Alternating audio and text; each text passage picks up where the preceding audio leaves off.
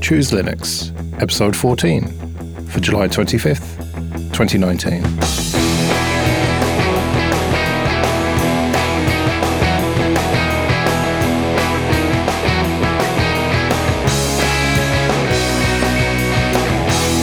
Hello, and welcome to the show that captures the excitement of discovering Linux. I'm Joe. I'm Drew. And I'm Mel. And here we are for episode 14. We've got a ton to talk about, but first of all, we need to address something. Last time we talked about Plex and Kodi, and pretty much everyone listening got in touch with us to say, hey, why didn't you talk about Emby and Jellyfin? And so, uh, yeah, I think we have to answer why we didn't talk about that. Emby is the kind of open source alternative to Plex, and Jellyfin is a fork of that that stripped out any of the kind of paid aspects of it. So, Drew, why did we not talk about Emby or Jellyfin? I wanted to talk about Plex because that's a system that I've been using for a long time. And I do have a lot of family and friends that do connect to my services. So for one, moving them over to something else would be quite a bit of work on my end and their end. And a lot of my users are not really hyper technical. So getting them to install something that's probably not in the official app stores for whatever their devices, the Roku or what have you, could be difficult because I'm not going to be walking my parents through trying to sideload some application. Uh, on top of that, the application ecosystems just are not where I want them to be yet for either one of those applications. Now, to their credit, Jellyfin did reach out to me on Twitter and answered a few of my questions regarding their direction. And I am happy to say that they are working on their app ecosystems. But there's still no support for certain consoles. That's right. They are not targeting the Xbox or the PlayStation 4 at the moment, or really any other consoles, due to the difficulty in getting apps into those app stores, which is very unfortunate for me, especially because a lot of my friends are using consoles as their main media consumption devices these days.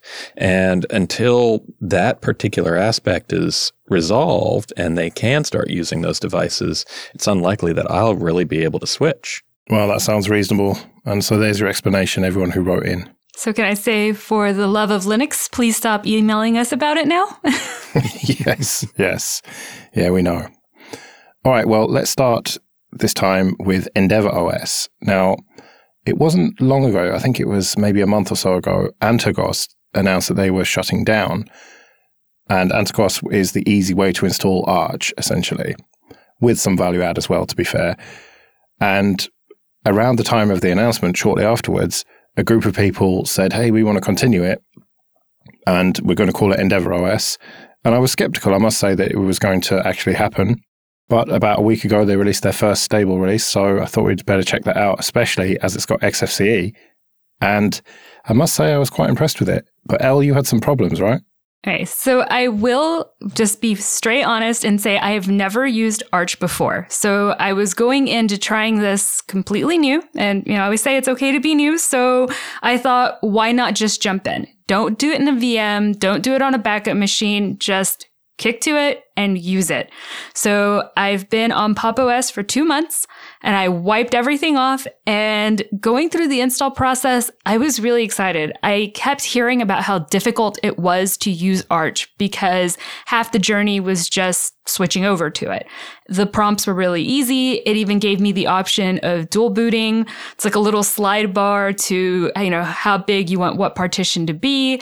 Everything's going great. Take out the USB, restart, and I have no Wi Fi. Like it looks like the Wi-Fi card is just non-existent. So I'm on my phone and I'm looking and I'm running into other people who've had the same issue and they're just like, you know what, turn it off and turn it on again. And I didn't know that was actually a solution on Linux, but that's what I did. and when I came back, it was there and I was like, okay, we can get started. We can kind of start moving around. And the first thing I usually do is jump in and just kind of change the way things look to fit the way that I like it. And I'm a very dark themed kind of person. I loved how easy you just left clicked and all of the prompts were there to change backgrounds, to change the color themes, to change your toolbar. But then I wanted to configure my headphones and I use Bluetooth headphones. Well, trying to use Bluetooth headphones on Linux is just a disaster in my experience. So I'm not surprised you had problems. I didn't realize how difficult it would be. Every other system I've used has just been click on the Bluetooth button and connect them. But this was like, okay, you need to install, you know, bluez and bluez-utils. And even when I did that and it's restart the service, the service wasn't there. And I'm looking through the log files. And I have to say that I, I did hit the limits of my ability to know how to troubleshoot.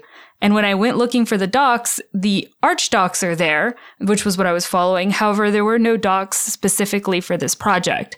So I think it's going to be something I keep an eye on, but it's definitely not going to be my daily driver yet. Well, I'm sorry to hear that you had so many issues with it, El.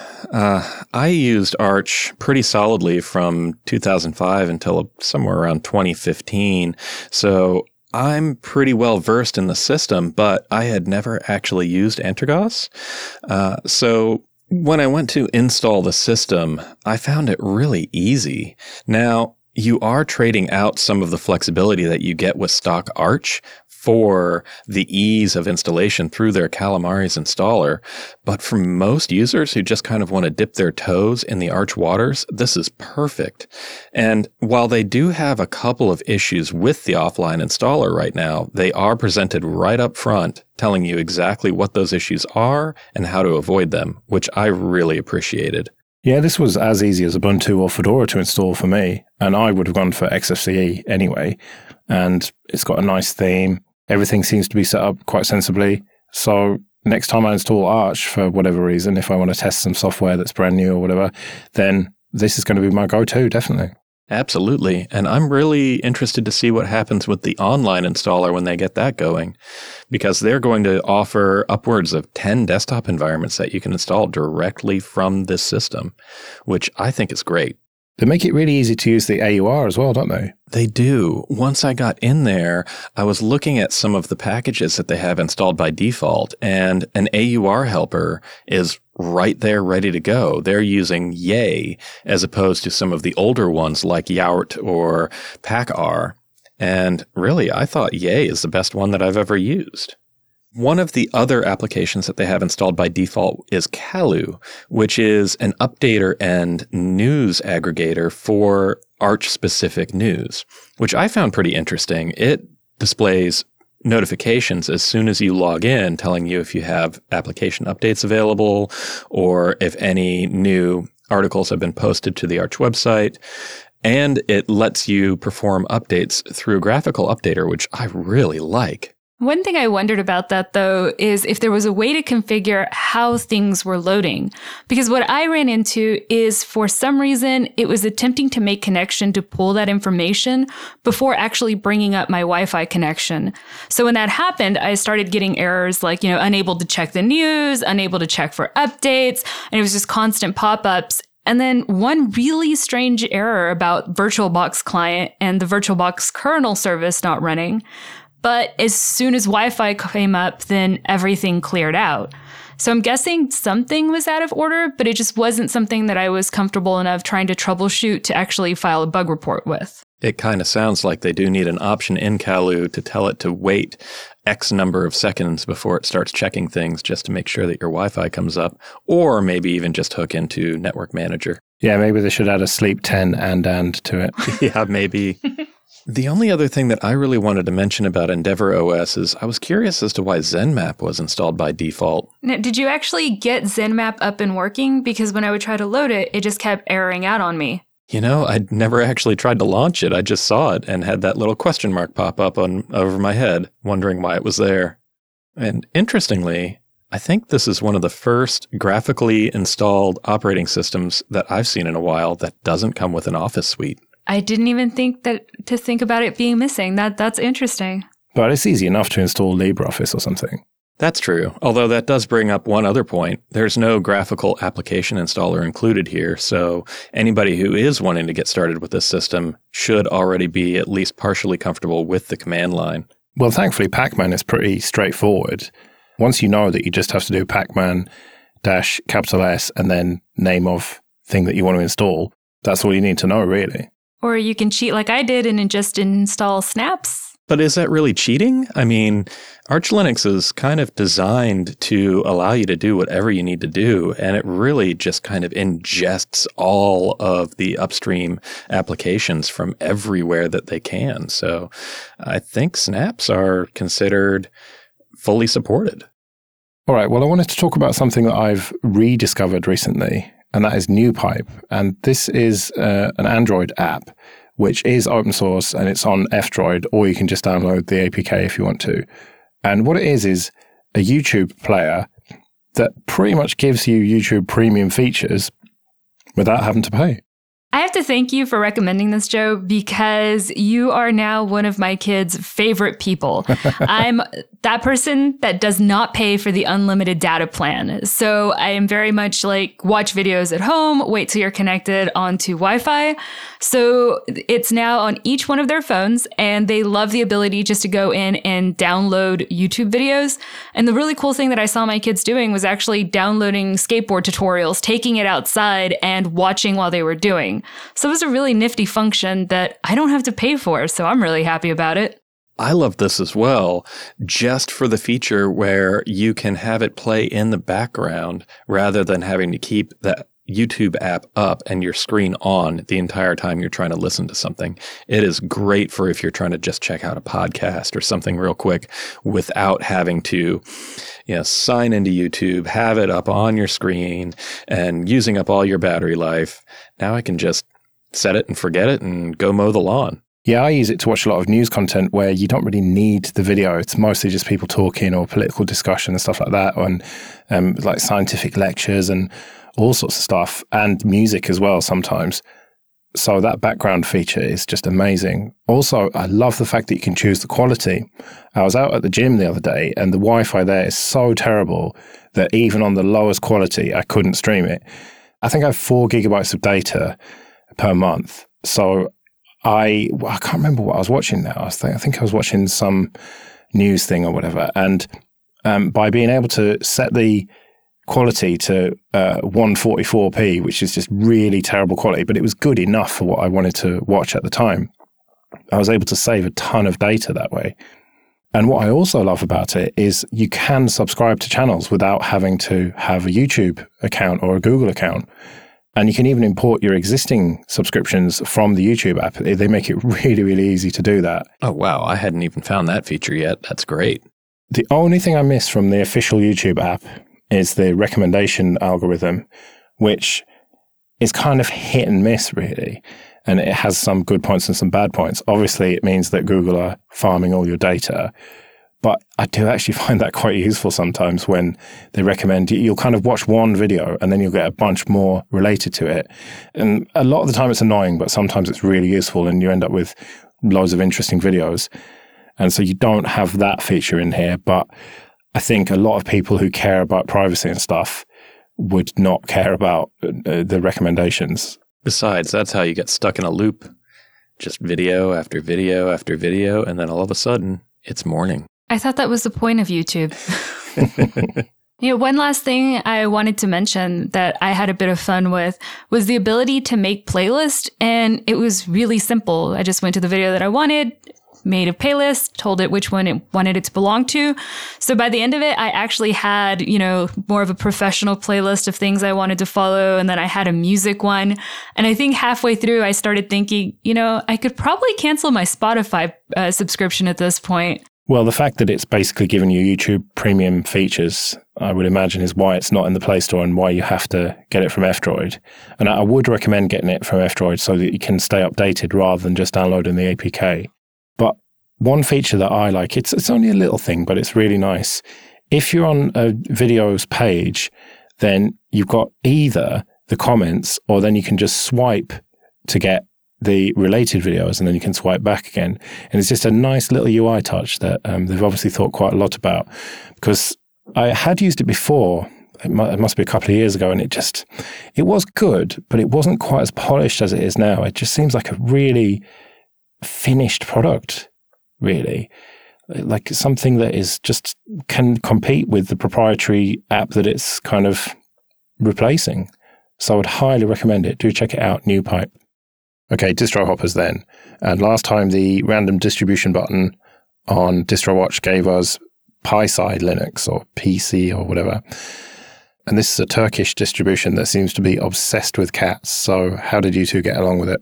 You know, I, I had a great time. I don't know if you caught on that the reason that everything is cat based is because it's based on Pardus Linux, P A R D U S, which is the Turkish word for kitty.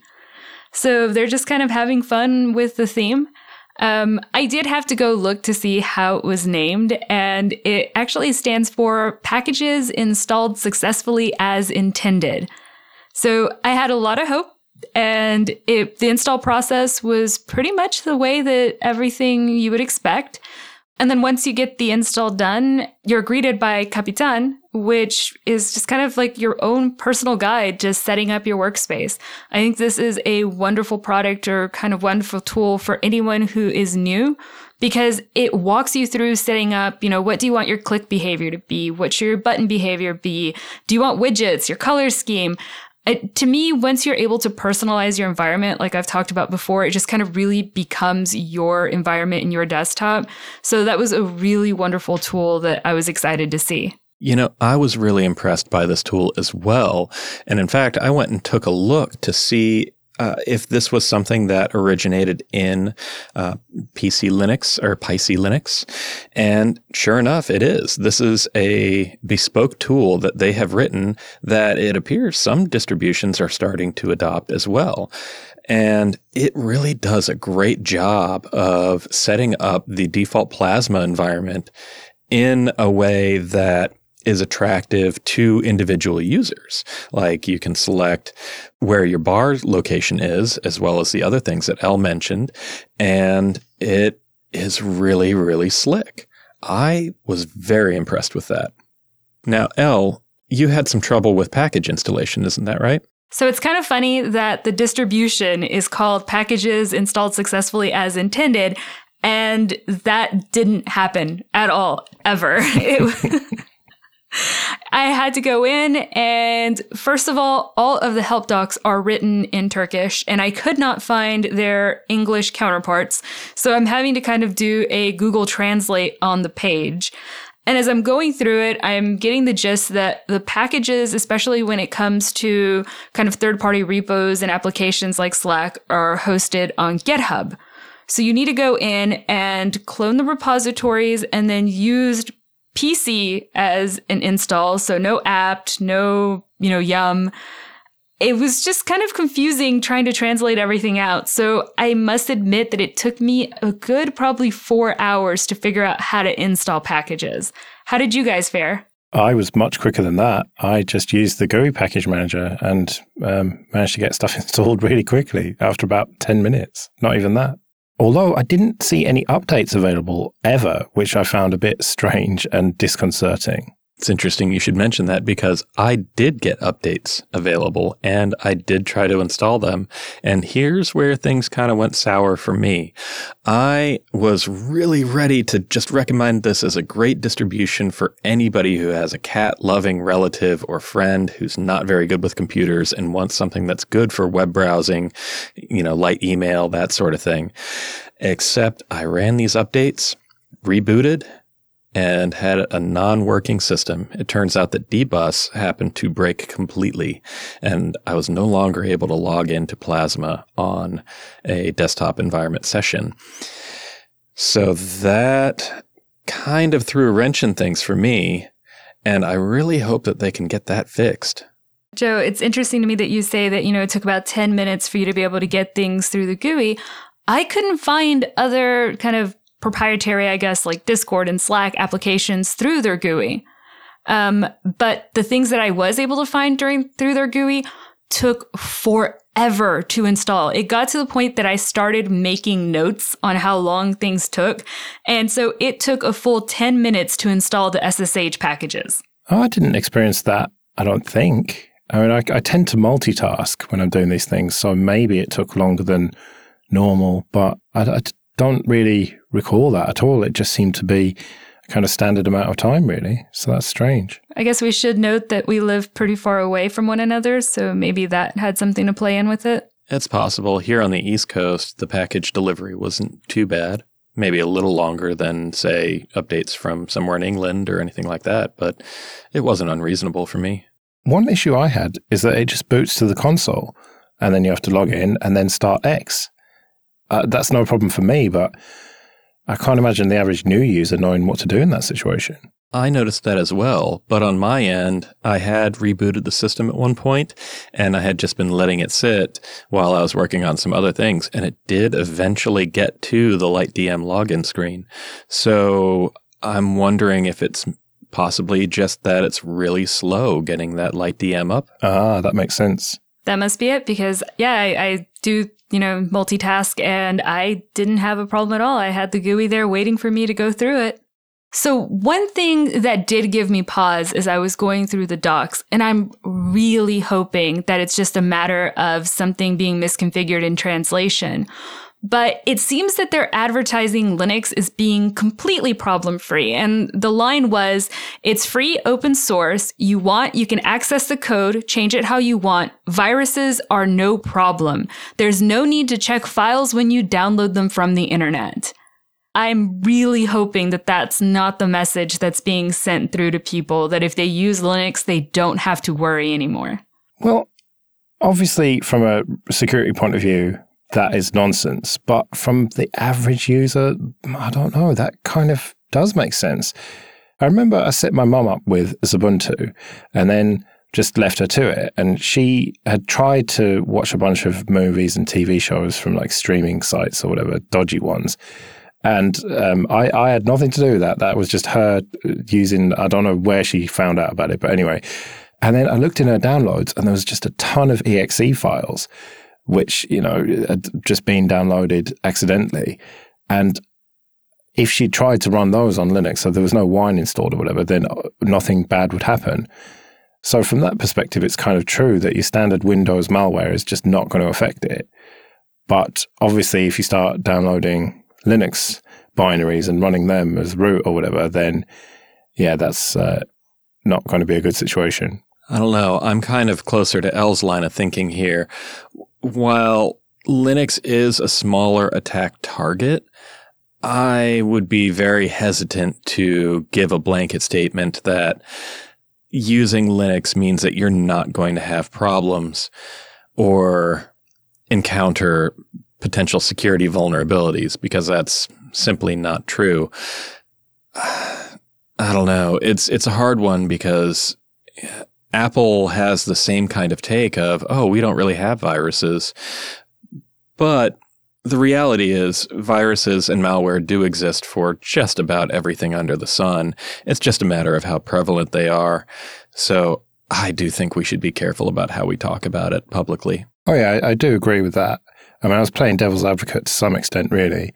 But yeah, that's not really how they should frame it. Although they do that with Chromebooks as well, don't they? Like, um, if you've seen the adverts for that, they're really pushing the, the lack of malware and stuff on that platform. You know, I just feel that if we keep with the conversation like this and we keep advertising Linux as being the platform that doesn't get the viruses, all we're doing is creating a problem where that's where the attackers are going to be focused. You know, as businesses and as more and more people are moving towards Linux and Chromebooks, obviously they're going to start changing malware and adapting viruses to target the spreading platform. Yeah, but unfortunately, our market share is still so low. Maybe not with Chromebooks, but with sort of standard GNU slash Linux. It's so low still compared to Windows that I think it's going to be a long time before that happens, which is kind of good and kind of bad at the same time. yeah, I think that's a, a good way of saying it. So we could be hipsters and say we were using Linux long before the viruses found us? yeah, definitely. So, all in all, then, uh, it's not going to hang around on any of our machines, I don't think, and we're not going to recommend it to anyone. But it was interesting to see a completely different distro and how they do things. So yeah, that was pretty cool. Um, all right, so let's go to Distro Watch again then and click the random distribution button. What have we got? Endless OS. Ah, yes, I've used this before. Um, based on Debian stable and the desktop is EOS Shell, which is uh, kind of a fork of GNOME. And um, yeah, it's a read only root file system managed by OS Tree. And um, yeah, this is a very interesting distro, actually. This should be pretty cool. I take it you two have never used this. I have not. Not yet. Cool. Well, that should be a good one then. Okay, well, we'd better get out of here then. If you want to get all the future episodes, go to chooselinux.show slash subscribe, and there's various ways to get those. And you can go to chooselinux.show slash contact if you want to get in touch with us. And you can also follow us on Twitter. I'm at L underscore O underscore punk at LO punk. I'm at Drew of Doom. And I'm at Joe Ressington. We'll be back in two weeks with more exciting discoveries.